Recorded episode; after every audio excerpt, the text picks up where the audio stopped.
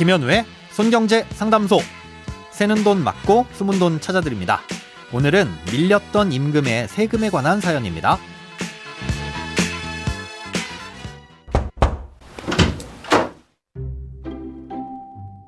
안녕하세요. 항상 방송 잘 듣고 있는 시내버스 기사입니다. 몇 년 전부터 전국적으로 버스기사의 통상 임금 소송이 진행되고 있는데요. 저희도 2013년부터 2014년까지 17개월치 임금에 대한 소송을 해서 작년 11월에 승소했습니다. 사정이 어렵다는 사측의 호소에 이자 없이 원금만 받도록 합의했고요. 그런데 이번 5월에 종합소득세가 100만 원 가까이 나왔습니다. 2022년 연봉에 과거 17개월치 임금 650만 원이 합쳐져서 근로소득 금액이 높게 책정된 건데요. 제가 소득 신고를 누락한 것도 아니고 사측의 잘못으로 임금이 늦게 지급됐는데 현재의 소득에 합산해서 세금을 내는 게 맞는 건가요? 그렇다면 전국의 수많은 버스 기사들이 억울하게 덤터기를 쓰는 셈인데 이 부분 속 시원하게 알려주시길 부탁드립니다. 오늘 사연을 요약해보자면 10년 전쯤 회사에서 당연히 줬어야 할 임금을 회사의 잘못으로 못 받고 있다가 작년에 몰아서 받았는데 아, 이에 대한 세금을 과거 시점이 아니라 현재 시점의 소득과 합산해서 매기더라. 이게 맞는 겁니까? 하는 내용입니다. 결론부터 말씀드리자면 과거에 받았어야 할 소득으로 정정해서 신고를 하고 지금 많이 나온 세금은 돌려받으실 수 있습니다. 대신 과거 세금이 약간 올라갈 수는 있겠죠. 방송을 들으시는 비슷한 상황의 버스 기사님들을 비롯해서 밀렸던 임금을 해를 넘겨 한꺼번에 지급받으신 분들 중에 세금이 과하게 나왔다면 귀 기울이시기 바랍니다.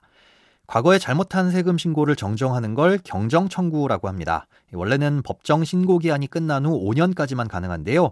이 5년이 지나면 잘못된 신고로 인해 많이 냈던 세금도 돌려달라고 할 수 없고요.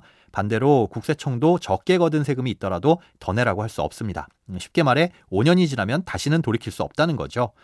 사연자님의 경우 2013년과 2014년에 받았어야 할 임금이고 세금도 그때를 기준으로 납부를 해야 할 텐데요.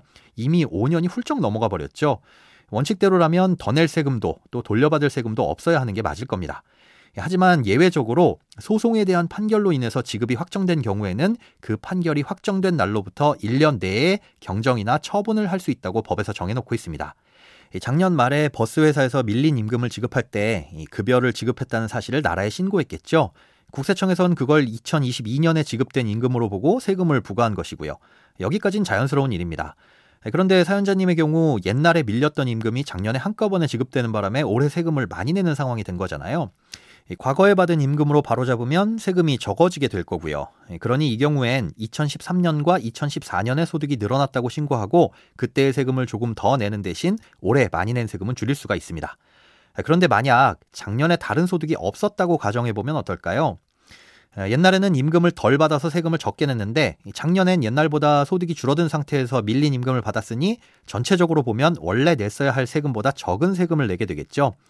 아, 이러면 납세자 입장에선 그냥 슬쩍 넘어가는 게 좋겠지만 국세청이 안다면 재판이 확정된 날로부터 1년 내에는 세금을 더 내라고 할 수 있는 겁니다. 아무튼 지금 사연자님의 경우엔 과거에 받은 임금으로 정정하면 세금을 줄일 수 있는 가능성이 높습니다. 원래 경정 청구는 홈택스에 가면 손쉽게 할 수 있지만 홈택스 메뉴에선 과거 5년 이내의 기간만 경정 청구를 할 수 있습니다.